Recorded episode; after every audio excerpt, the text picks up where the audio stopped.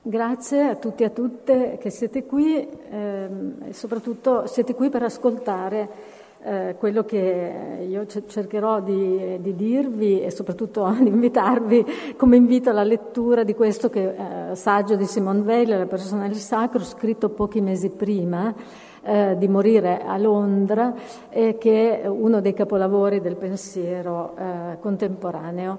Dedico questa mia lezione e la mia gratitudine anche per il festival che mi ha eh, dato l'opportunità di eh, ritornare su questo testo alla mia amica indimenticabile Angela Putino, grande studiosa di Simone Weil, purtroppo non c'è più, che ha scritto un libro il cui titolo è qualcosa che ha molto a che vedere con l'impersonale veiliano, un libro su Vele intitolato Un'intima estraneità.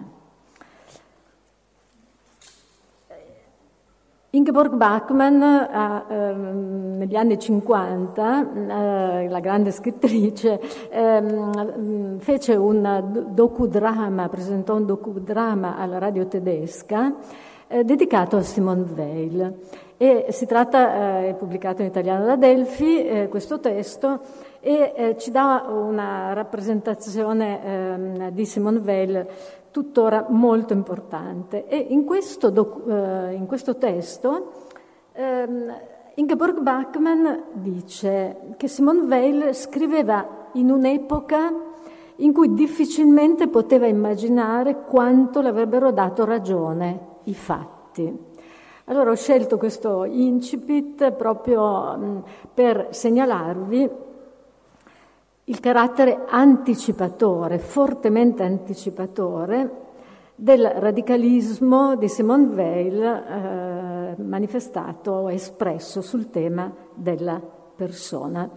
Eh, brevemente ricordo, ma molti interventi probabilmente di, eh, in questo festival eh, aggiungeranno molte cose al eh, significato che la filosofia della persona ha assunto nel pensiero ehm, non soltanto filosofico ma anche giuridico, costituzionale europeo tra la prima e la seconda guerra mondiale e soprattutto eh, nel dopoguerra. Eh, c'era tra gli intellettuali e tra i filosofi un fervore enorme enorme, misto di senso tragico, no? questa apocalisse, questa catastrofe dell'umano da un lato e dall'altro c'era, e forse dovremmo rinnovarlo anche noi oggi, un grande sforzo di ricostruttivo, quindi anche di costruzione eh, di un nuovo eh, pensiero. Ora, eh, in questo contesto, che posizione assume eh, Simone Weil? Ehm, come già eh, ricordava Ingeborg Bachmann, l'attività di Simone Weil eh, si svolge eh, molto intensa negli anni 30 e nei primi anni della guerra. Lei, come è già stato ricordato, morirà nel 1943. Non farà in tempo, come per esempio sarà il centro ispiratore dell'opera di Hannah Arendt, a guardare in faccia i, i, i lager e quindi l'universo concentrazionario e quindi i buchi eh, dell'oblio. Eh, Simone Weil si confronta eh, negli anni della sua intensa attività però con fenomeni che sono direttamente legati poi al totalitarismo e alla Shoah. Per esempio, come voi sapete, eh, fu eh, per alcuni mesi operaia alla catena di montaggio della Renault e quindi lavorò sull'organizzazione eh, del lavoro eh, in fabbrica di tipo tayloristico. Eh, fu anche inviata, perché era fragilissima dal punto di vista fisico, ma eh, molto coraggiosa, fu anche inviata ehm, poco, poco, tempo prima dell'avvento del, del trionfo del nazismo in Germania, proprio in Germania. E osservò e eh, raccontò la crisi della democrazia parlamentare che eh, la democrazia di Weimar che poi precipita con l'ascesa al potere eh, di Hitler, ma poi guarda anche alla crescita, e questo era un fenomeno sia tedesco ma anche francese e ovviamente anche italiano mom- negli anni dell'avvento del nazismo e del fascismo, la crescita di una massa di lavoratori allora lavoratori, oggi sarebbero anche disoccupati, che lei eh, osservava trascorrevano la vita tra la monotonia e il caso e quindi erano facile preda della propaganda nazionalista favorevole alla guerra. Ora, proprio in quegli anni, come dicevo, voci, eh, per esempio, eh, molto importanti della filosofia francese cattolica, in particolare quella di Manuel Mounier, di Jacques eh, Maritain, raccogliendo suggestioni anche della fenomenologia, per esempio suggestioni che venivano dall'opera di Max Scheler, che eh, eh, insomma fondò eh, già eh, tra l'inizio e la fine della Prima Guerra Mondiale nella sua grande opera ehm, eh, sull'etica, fondò una filosofia della persona, ecco, eh, queste voci avevano eh, eh parlato della eh, persona come diciamo, una visione eh, dell'essere umano il cui valore avrebbe dovuto essere affermato contro l'anonimato della società di massa, da un lato, ma anche contro eh, il, lo sterminio diciamo, imminente o eh, compiuto per chi poi eh, ha la fortuna di vivere ancora nel dopoguerra. Quindi il valore della persona proprio come uni, unità di corpo, psiche, anima, spirito, ma anche proprio come valore che avrebbe consentito di gettare un ponte tra individuo e collettività o comunità. Ora, in questo, diciamo, contesto, tra l'altro ci sono anche, ma eh, nel testo che voi vedrete del saggio, Simone Velle non si occupa assolutamente di entrare in, di, in discussione, tantomeno in polemica con Munier o con Maritain, ci sono delle lettere, insomma, ma questo è veramente un aspetto del tutto, diciamo, marginale del, eh, del suo saggio. L'importante è notare come nell'ambiente francese del personalismo eh, cattolico, in un ambiente in cui eh, una densità, come dicevo, eh, di significati erano stati diciamo, legati alla riflessione sulla persona, Simone Weil ci propone il tema dell'impersonale, quindi un tema radicalmente, diciamo, contrapposto, adesso poi non era semplicemente una anti, l'idea, una teoria dell'antipersona, comunque a quel tipo di atmosfera filosofica e eh, culturale. Nel saggio, eh, La persona del sacro, troviamo concentrati molti temi importanti del pensiero vegliano. E eh, aggiungo subito non troviamo, nel tema dell'impersonale, non troviamo assolutamente un'antitesi alla, nei confronti dell'idea di persona, così come non troviamo una discussione con Mounier piuttosto che con Maritain. L'impersonale invece, ed è questo il primo punto da cui dobbiamo partire, è una cifra dello stile del pensiero e della scrittura veiliano. Eh, chi conosca Simone Weil, per esempio, vada a ritrovare quel resoconto della, uh, di, un, di, una sua esperienza mistica uh, molto noto e variamente interpretato, troverà che anche lì c'è un taglio profondamente impersonale, ma l'impersonale la cifra della sua esperienza eh, di vita, ma anche di pensiero, cioè il modo in cui Simone Weil si è posta nel mondo, stando, ponendosi al centro del contrasto irriducibile di, da un lato, quello che lei chiamava il piano della necessità, cioè fragilità, potere, violenza individuale e sociale, e dall'altro quello che lei eh, chiama il piano del bene, oppure che è il piano dell'impersonale. Il nodo di fondo di questo intervento di Simone Weil è quindi un totale rovesciamento dei termini in gioco eh, riguardanti appunto la eh, filosofia della persona. Io ritengo che questo saggio si possa leggere nel suo estremo rigore come la proposta di una nuova grammatica dell'umano.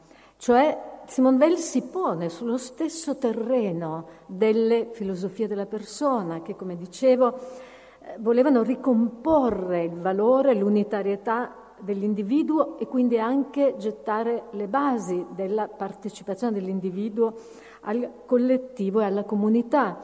D'altra parte valore, il valore della persona, è stato anche notato, doveva, eh, aveva molte difficoltà a eh, gestire per esempio il rapporto con eh, l'animalità, diciamo la fisiologia, la corporeità della persona e invece tutti gli aspetti legati più allo spirito e quindi alla ehm, vita più propriamente eh, diciamo umana, sociale della persona medesima.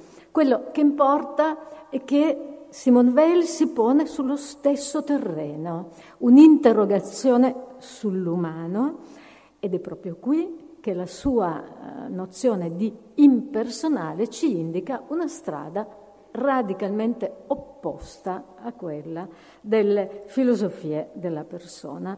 Allora, eh, dato che il saggio è pubblicato, lo, ho visto anche questa edizione piccolina eh, che costa meno di un panino e quindi immagino che voi eh, sicuramente lo leggerete perché è, folgorante ed è anche molto breve. Quindi richiamo eh, vi invito a fare molta attenzione proprio alle prime pagine del saggio, che peraltro poi eh, si apre con un frammento di conversazione. Lei non mi interessa.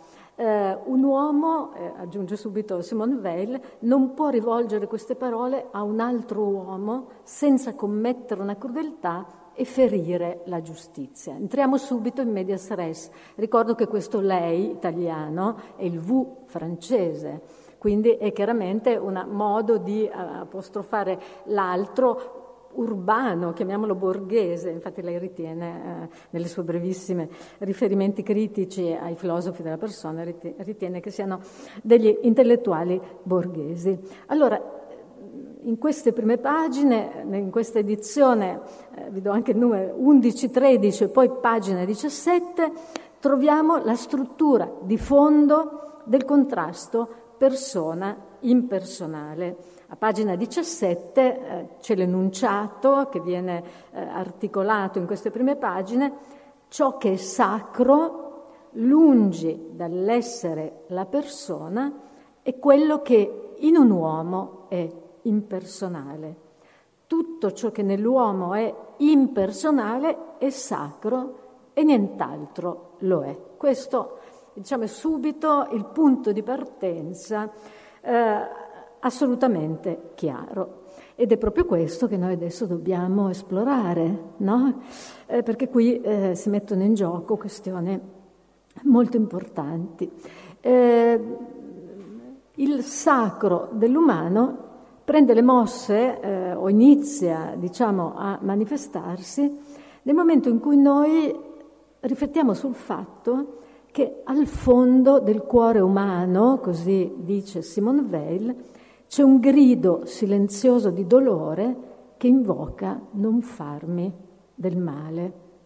Si tratta, lei dice, spesso di un grido inarticolato, di un sordo balbettio che difficilmente trova le parole per dirlo.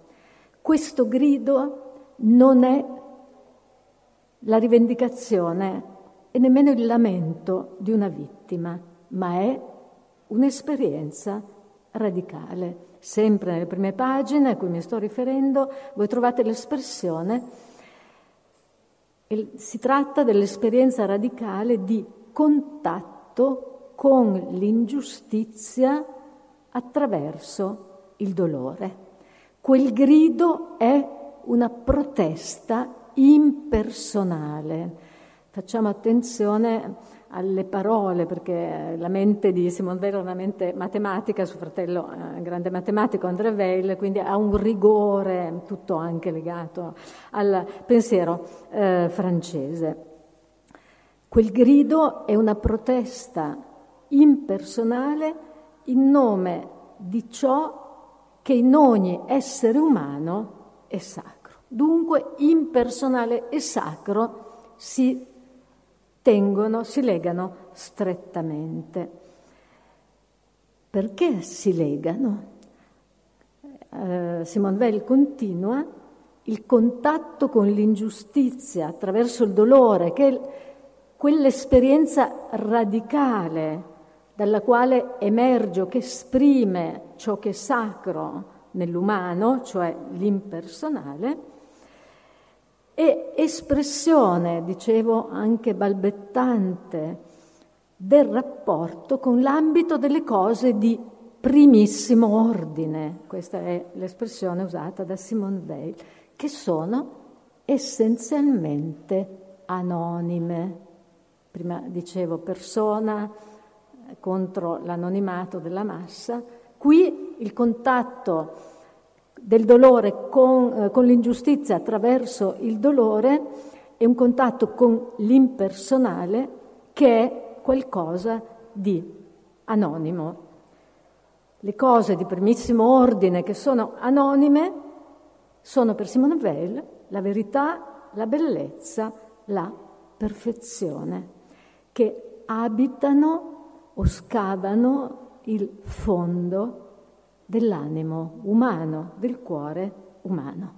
Notate già come un intero vocabolario di parole, di valori e il corrispondente modo di pensare venga, viene rimesso in gioco in queste primissime pagine.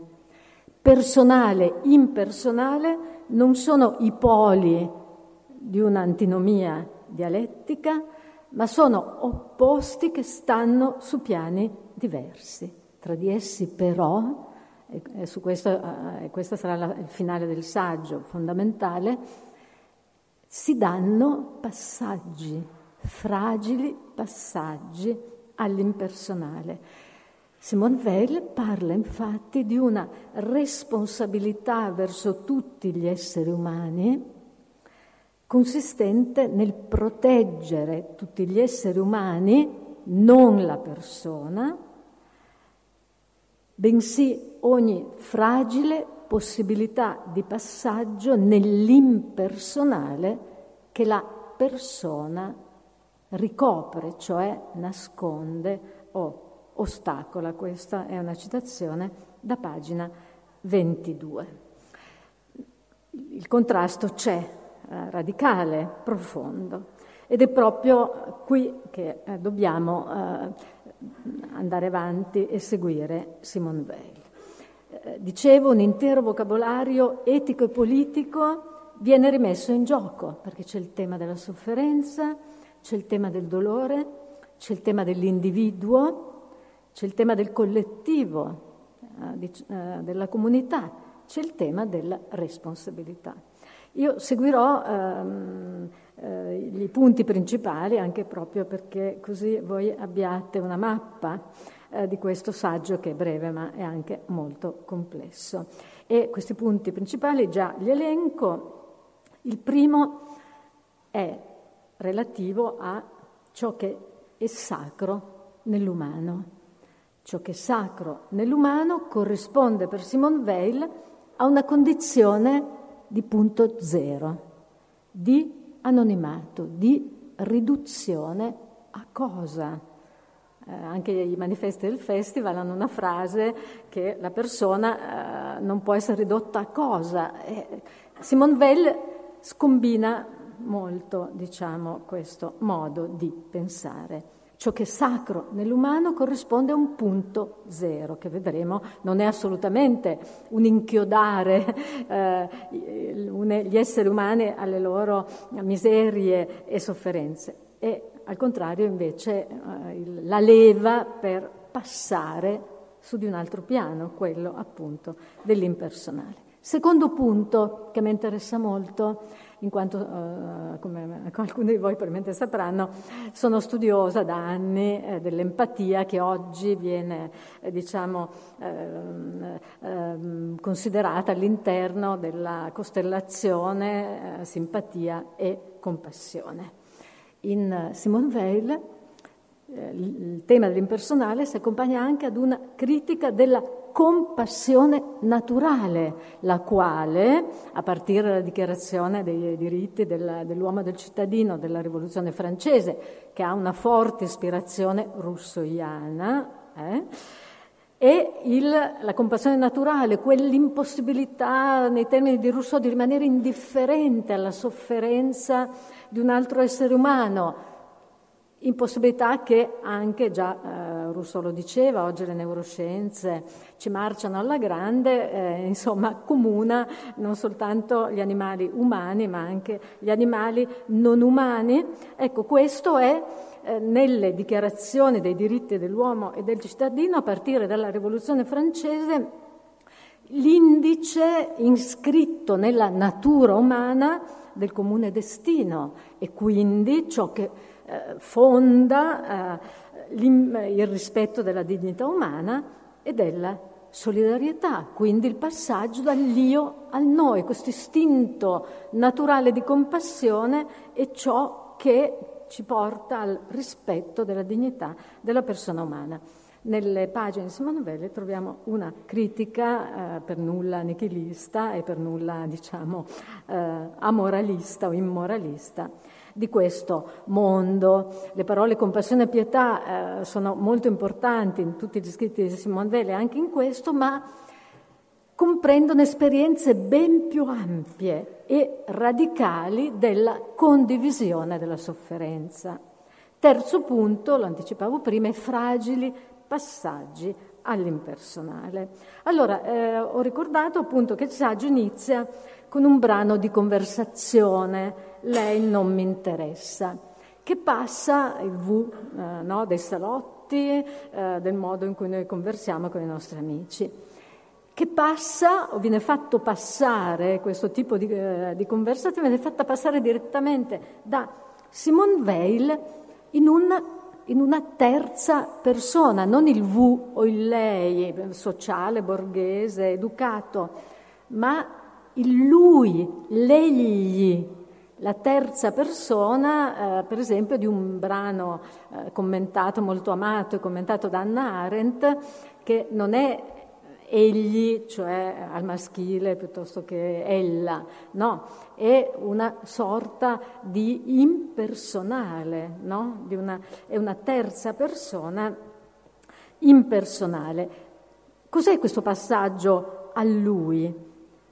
Lui, ci dice eh, Simone Veil, è lui, braccia, occhi, pensiero, tutto.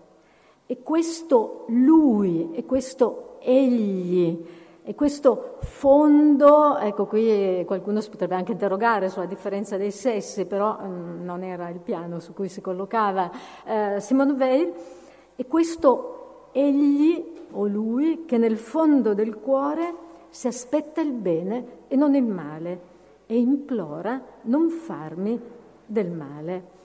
Ora è un incipit che immette molto crudamente, infatti lui, eh, lei aggiunge, eh, leggerete, ma insomma se io anche mi avvicino eh, a un'altra persona nell'ottica della persona, in realtà posso benissimo pensare ad un rispetto dell'umano che, eh, di cui lei, lui è una manifestazione, un rappresentante, però questo, almeno così la pensa la radicalissima Simone Weil, non mi impedirà mai di cavargli gli occhi. Proprio, mh, mm, vi, inviterò, vi, invito nella vostra lettura anche proprio a stare attenti a questa materialità, diciamo che poi è rigore, della scrittura. Ora, è vero che gli esseri umani sono oggetto di violenze e di oltraggi, agli esseri umani eh, insomma, vengono inflitti colpi innumerevoli, ma questo tipo di violenza, di oltraggio all'essere umano non si risolve nel contesto eh, della compassione e nel contesto di affermazioni generali di rispetto dell'umano che c'è, eh, cioè dell'uomo in generale, che ci sarebbe della sua dignità, che sarebbe insita nei singoli individui.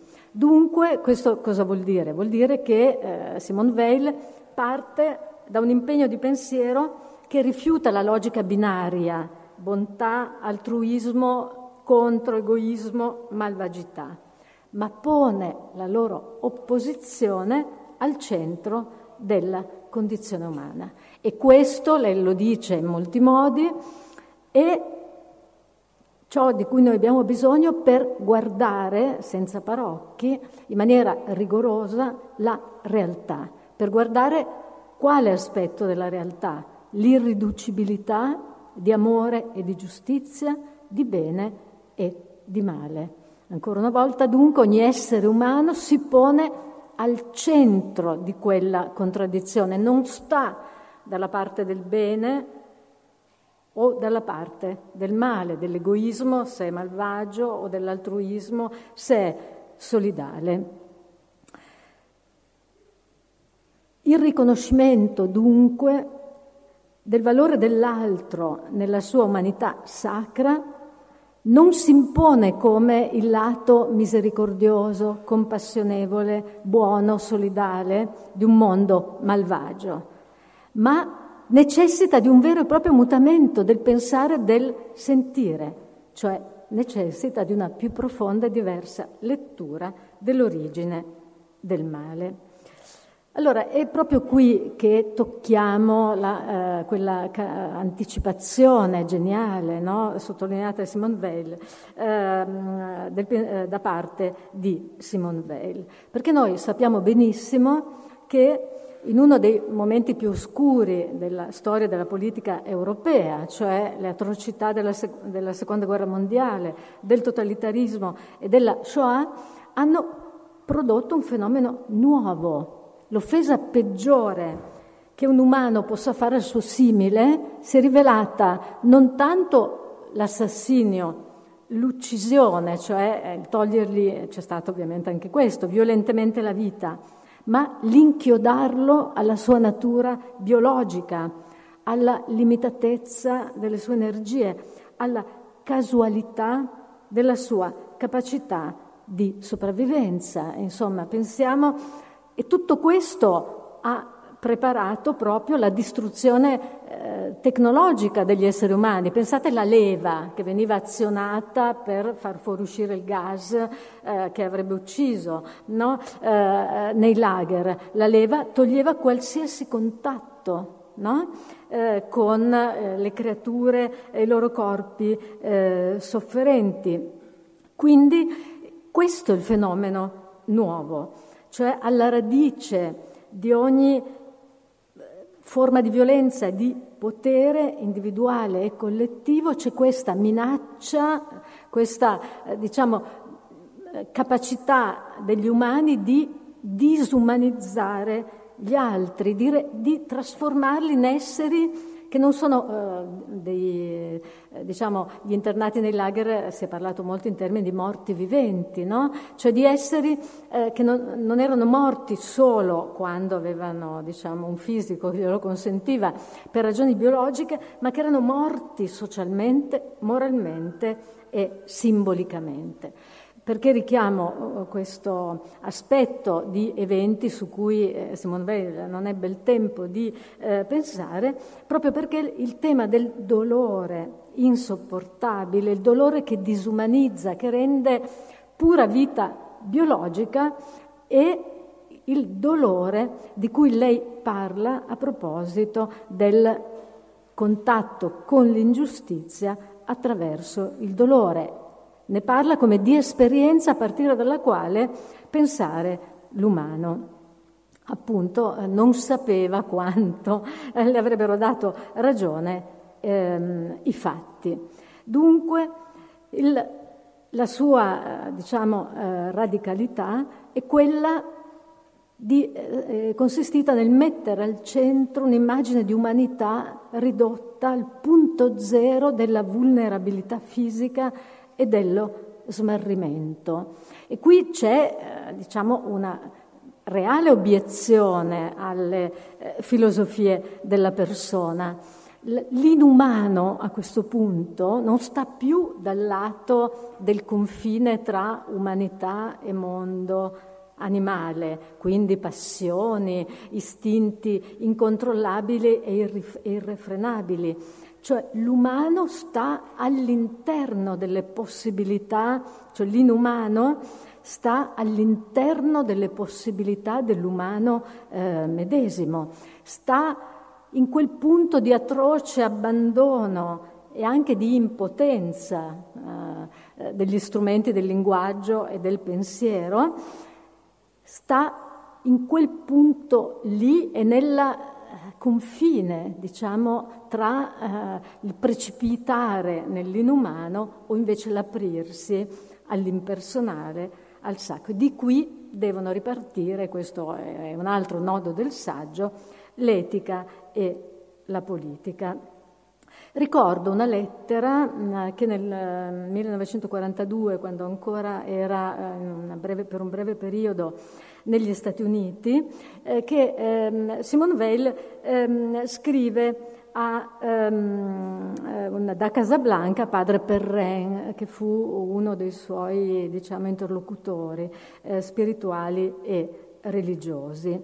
In questa lettera Simone Weil chiede di essere perdonata per una colpa che lei ritiene imperdonabile, cioè per la compassione che la trafigge di fronte alla sventura umana. E lei aggiunge soprattutto la sventura degli sconosciuti e degli indifferenti. Eh, pensiamo al nostro problema oggi di sintonizzarci sulle sofferenze, per esempio, di popolazioni ignote, no? di cui non conosciamo linguaggio, storia, cultura, o anche semplicemente di sintonizzarci sulla eh, crisi climatica, ce lo pone questo problema, sugli effetti che eh, il nostro diciamo, andare in macchina ha non in Europa, ma nel terzo mondo, eh, innalzamento del livello degli oceani Ecco, Simone Weil provava in prima persona questo tipo di istinto eh, naturale, eh, questa è un po' l'immagine, insomma, da, l'immaginetta di Simone Weil, no? eh, l'eroina della compassione, non solo l'immaginetta sua, anche di Etillesum.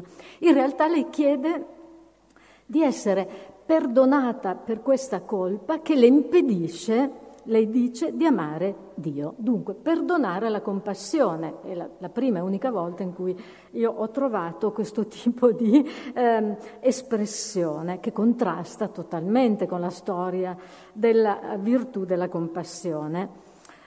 Simone Weil sostiene che la misericordia, per esempio, divina sia incommensurabile con la compassione umana chiede perdono per quella che ritiene una risposta naturale, istintiva e chiama un contraccolpo di questo meccanismo, cioè proprio quello di cui parlava Rousseau, l'istinto che gli esseri umani, ma anche certi animali non umani, eh, provano e che impedisce loro di restare indifferenti di fronte alla sofferenza altrui. La compassione naturale istintiva dunque è imperdonabile perché si illude di rimediare al male del mondo con una semplice risposta automatica.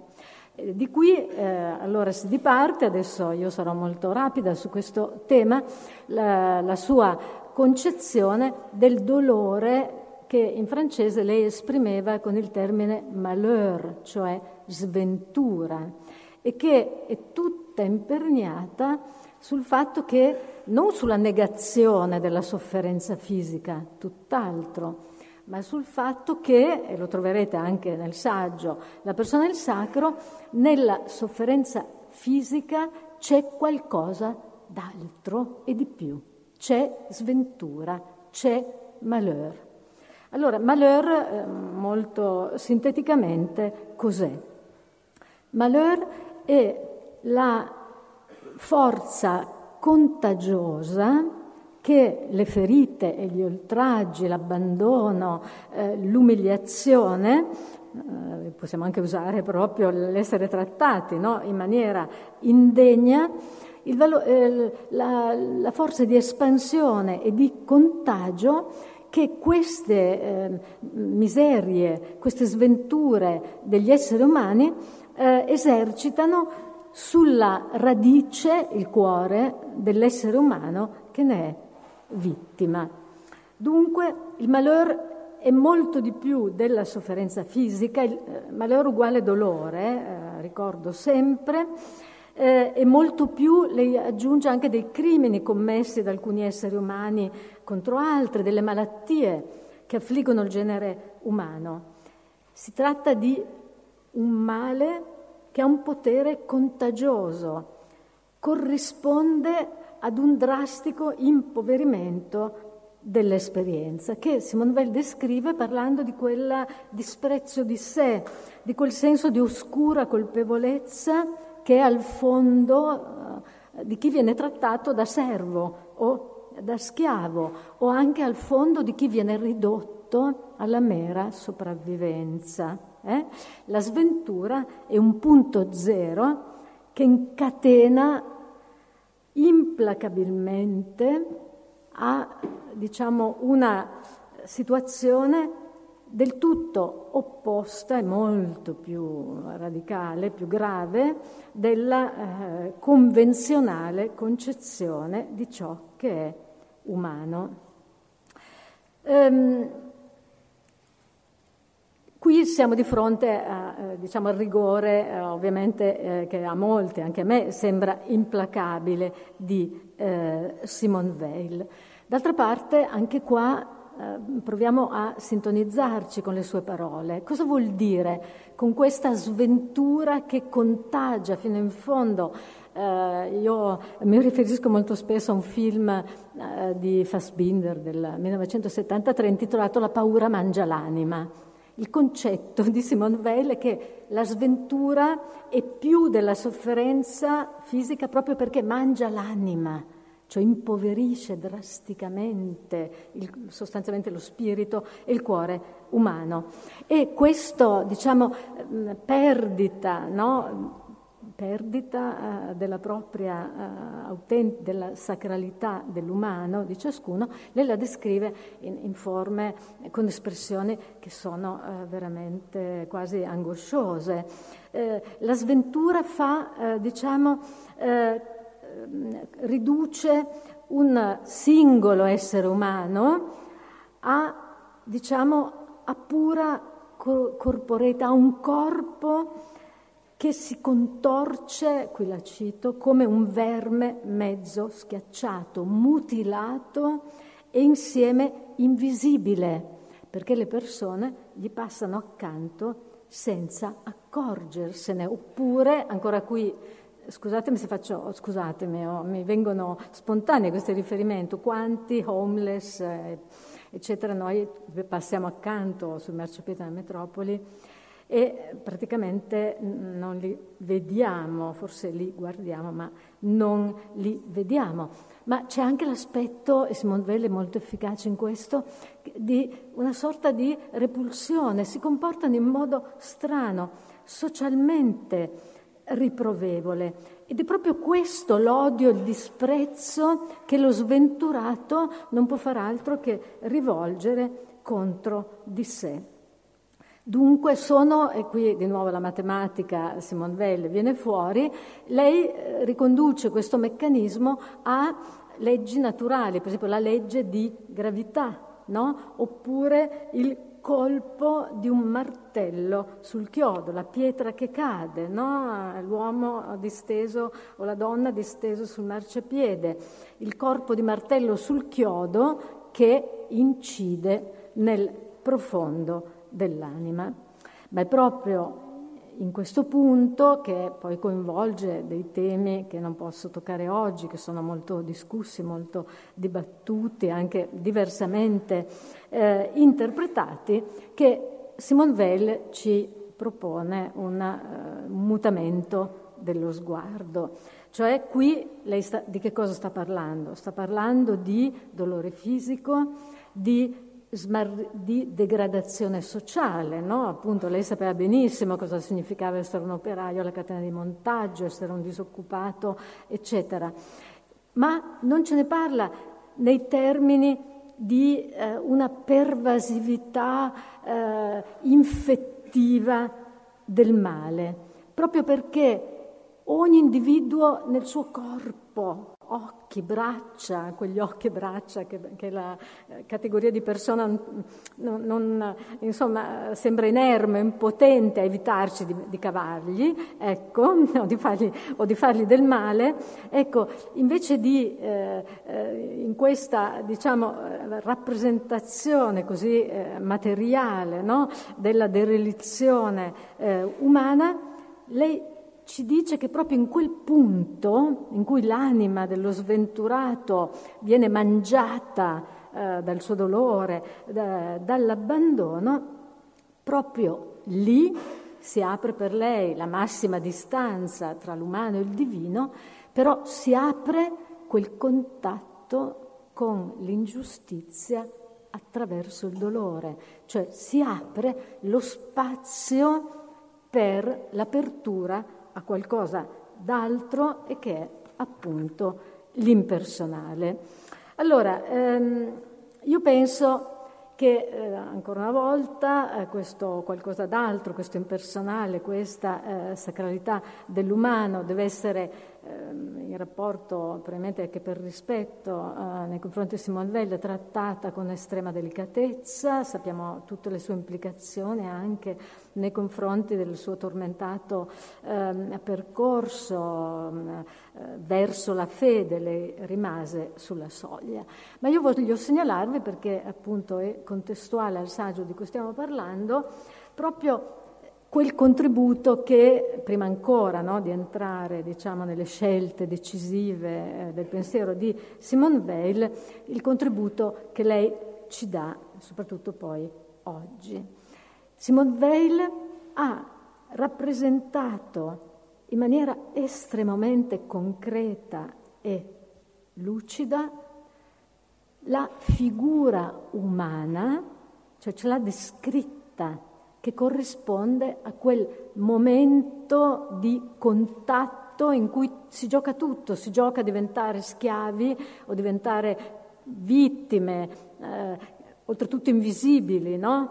eh, eh, che non vengono nemmeno prese in considerazione, ma si gioca anche la possibilità di aprirsi a qualcosa d'altro, appunto alla verità, alla bellezza, alla giustizia. Lei ha ci ha fornito delle figure eh, legate proprio sia alla sua cultura, al suo amore per esempio per l'Iliade, ma anche alla eh, società del suo tempo.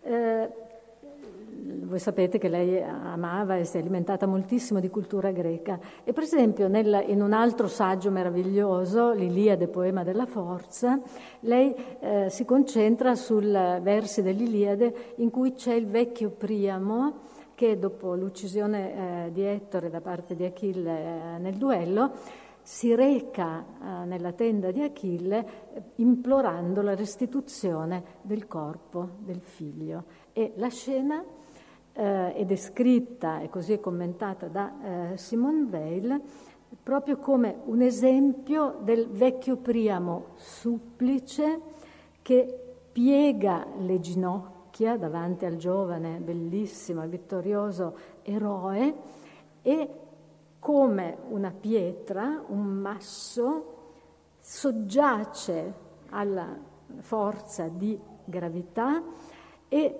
e trasformato in cosa pesante, inerte, schiacciata dal dolore. Qui, eh, oltretutto poi eh, chi va a riprendersi di Liade lo noterà, nessuno se ne accorge, è un nemico, entra nella tenda di Achille e nessuno... Perché? Perché lo sventurato invisibile.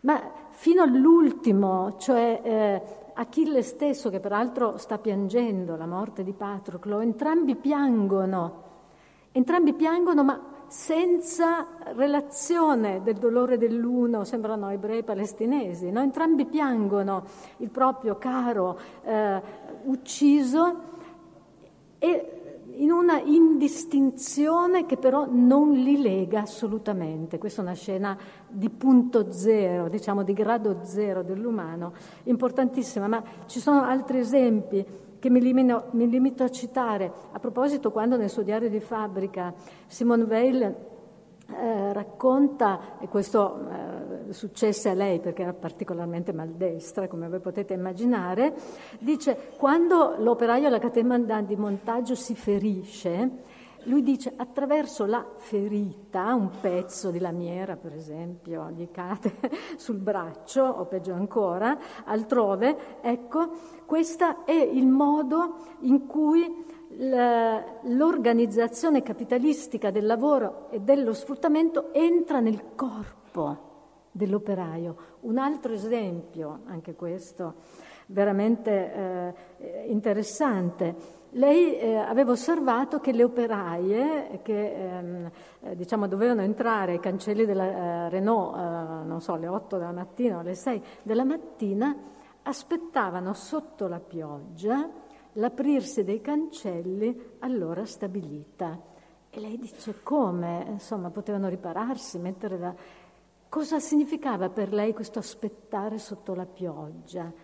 Ancora una volta, era una postura corporea che incarnava la subalternità, l'obbedienza volontaria al tempo dell'orologio. Allora, questi sono esempi di quel contatto con l'ingiustizia attraverso il dolore che può essere anche, diciamo, eh, trovarsi una condizione sociale, economica di totale esposizione all'autorità altrui, allo sfruttamento.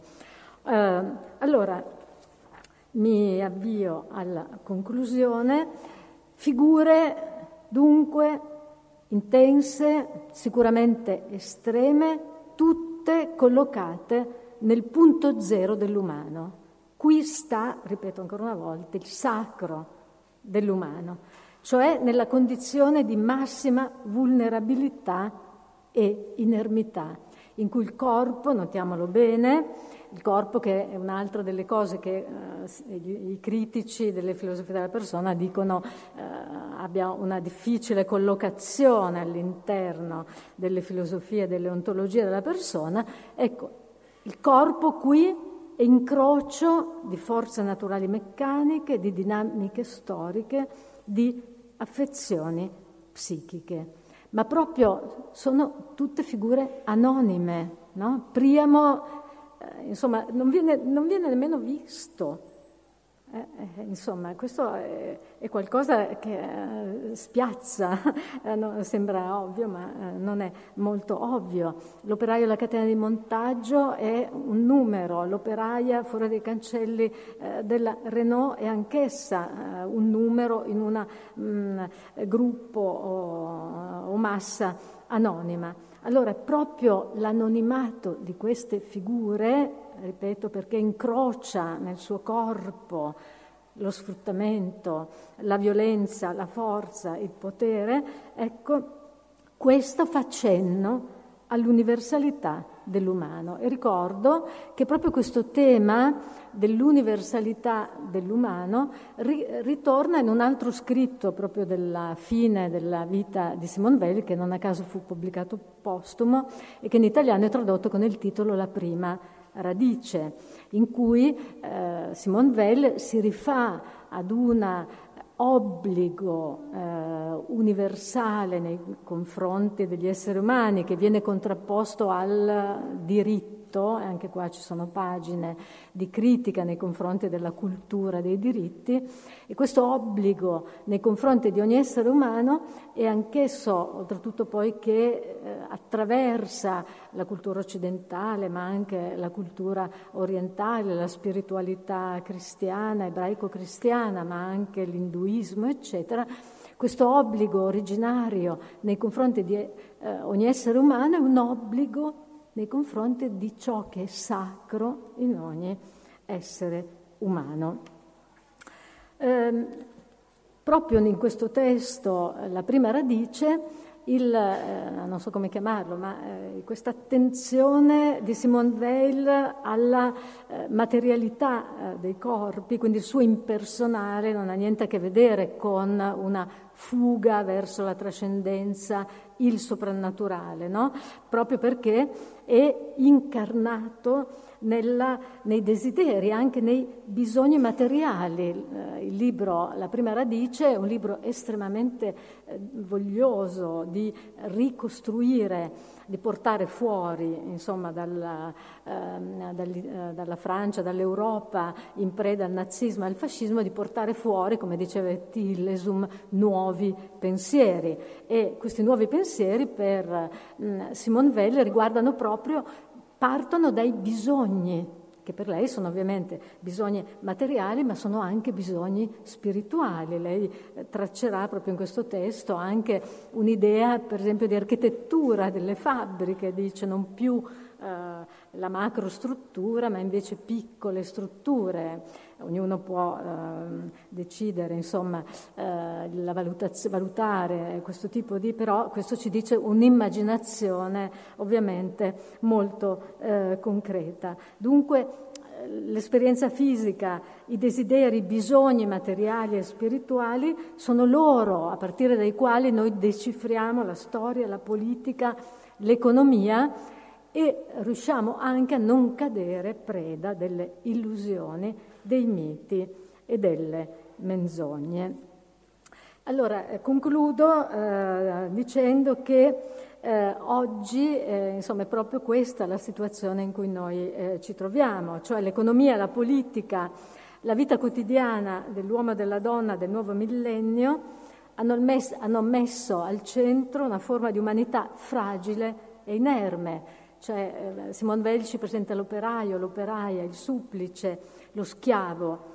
Oggi noi possiamo affiancare a questi le non persone, i sans-papier, i migranti, le vittime civili dei, bombardi- dei bombardamenti, eh, delle guerre cosiddette umanitarie o degli attentati, ma anche le vittime dei terremoti e delle inondazioni, ma ancora le vite sospese sul confine della, della vita della morte, eh, della malattia, che è una tecnica ancora eh, insomma, re- abbastanza imperfetta propone alla nostra riflessione, no? sotto il profilo proprio di nuove vicende dell'umano. Ecco, io credo che qui il tema dell'impersonale, e mettiamo pure anche il contrasto eh, su punti essenziali dell'idea eh, delle filosofie ontologia della persona, cioè produce uno spostamento che è uno spostamento veramente verso eh, l'attualità che noi stiamo eh, vivendo. Ehm, Ora, in questa dicevo che si tratta appunto di un pensiero molto radicale, di un pensiero che, va un, che parte o prende le mosse da un punto zero dell'umano, ma che però rilancia il vincolo tra etica politica e ispirazione ideale. Ed è proprio qui che si può eh, riferirsi ai fragili passaggi all'impersonale. Di nuovo ne avrete la conferma, attraverso la lettura trovate eh, esempi di una concretezza e anche ovviamente chiarezza incredibile. Quali sono i fragili passaggi all'impersonale? Lei li esemplifica parlando innanzitutto dell'educazione e dell'istruzione.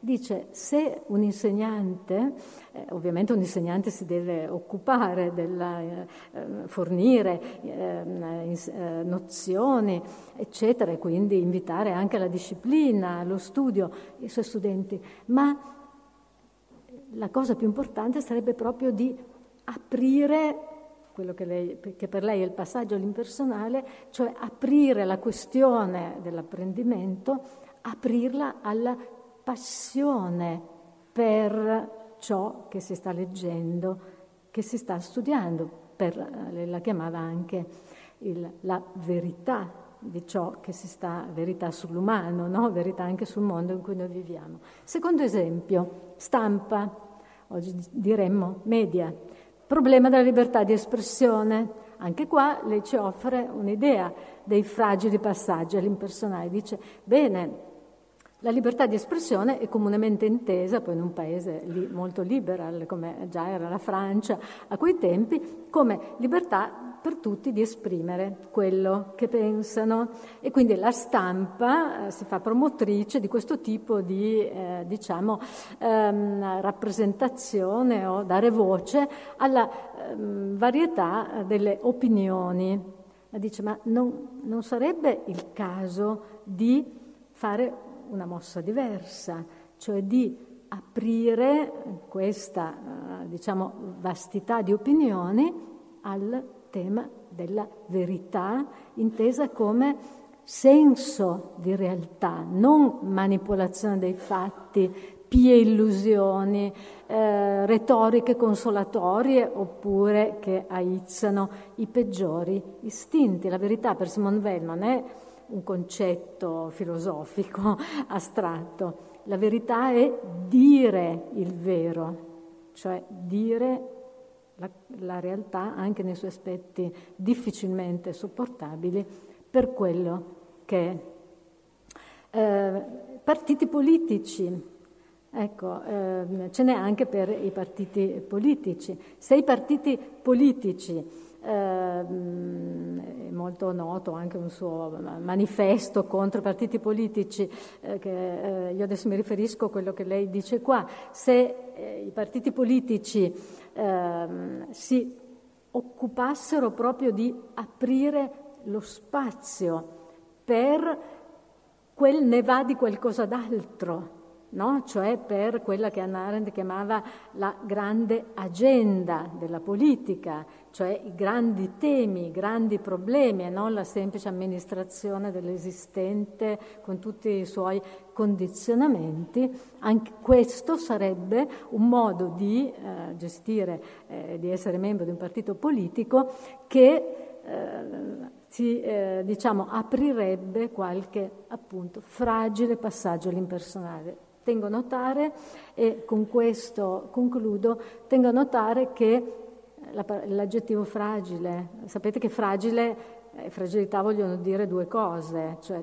ciò che è fragile è anche molto prezioso, no? un bicchiere di cristallo che solo a guardarlo si rompe, cioè è fragilissimo ma è anche molto prezioso. Allora questi passaggi all'impersonale ci indicano e io direi che oggi un'etica, una politica, almeno diciamo, uno sguardo a questa prospettiva potrebbe darlo, ehm, ci dicono come ci sono variazioni mh, e differenze minimali, no? infinitesimali nel insegnare, nel eh, gestire un partito politico, nel fare il giornalista.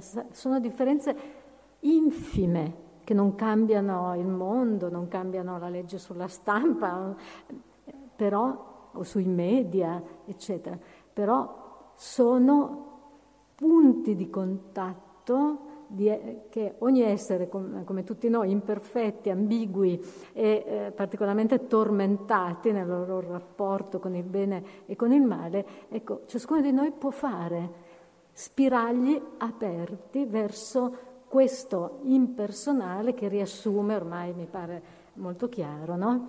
riassume la scommessa più profonda della nostra umanità.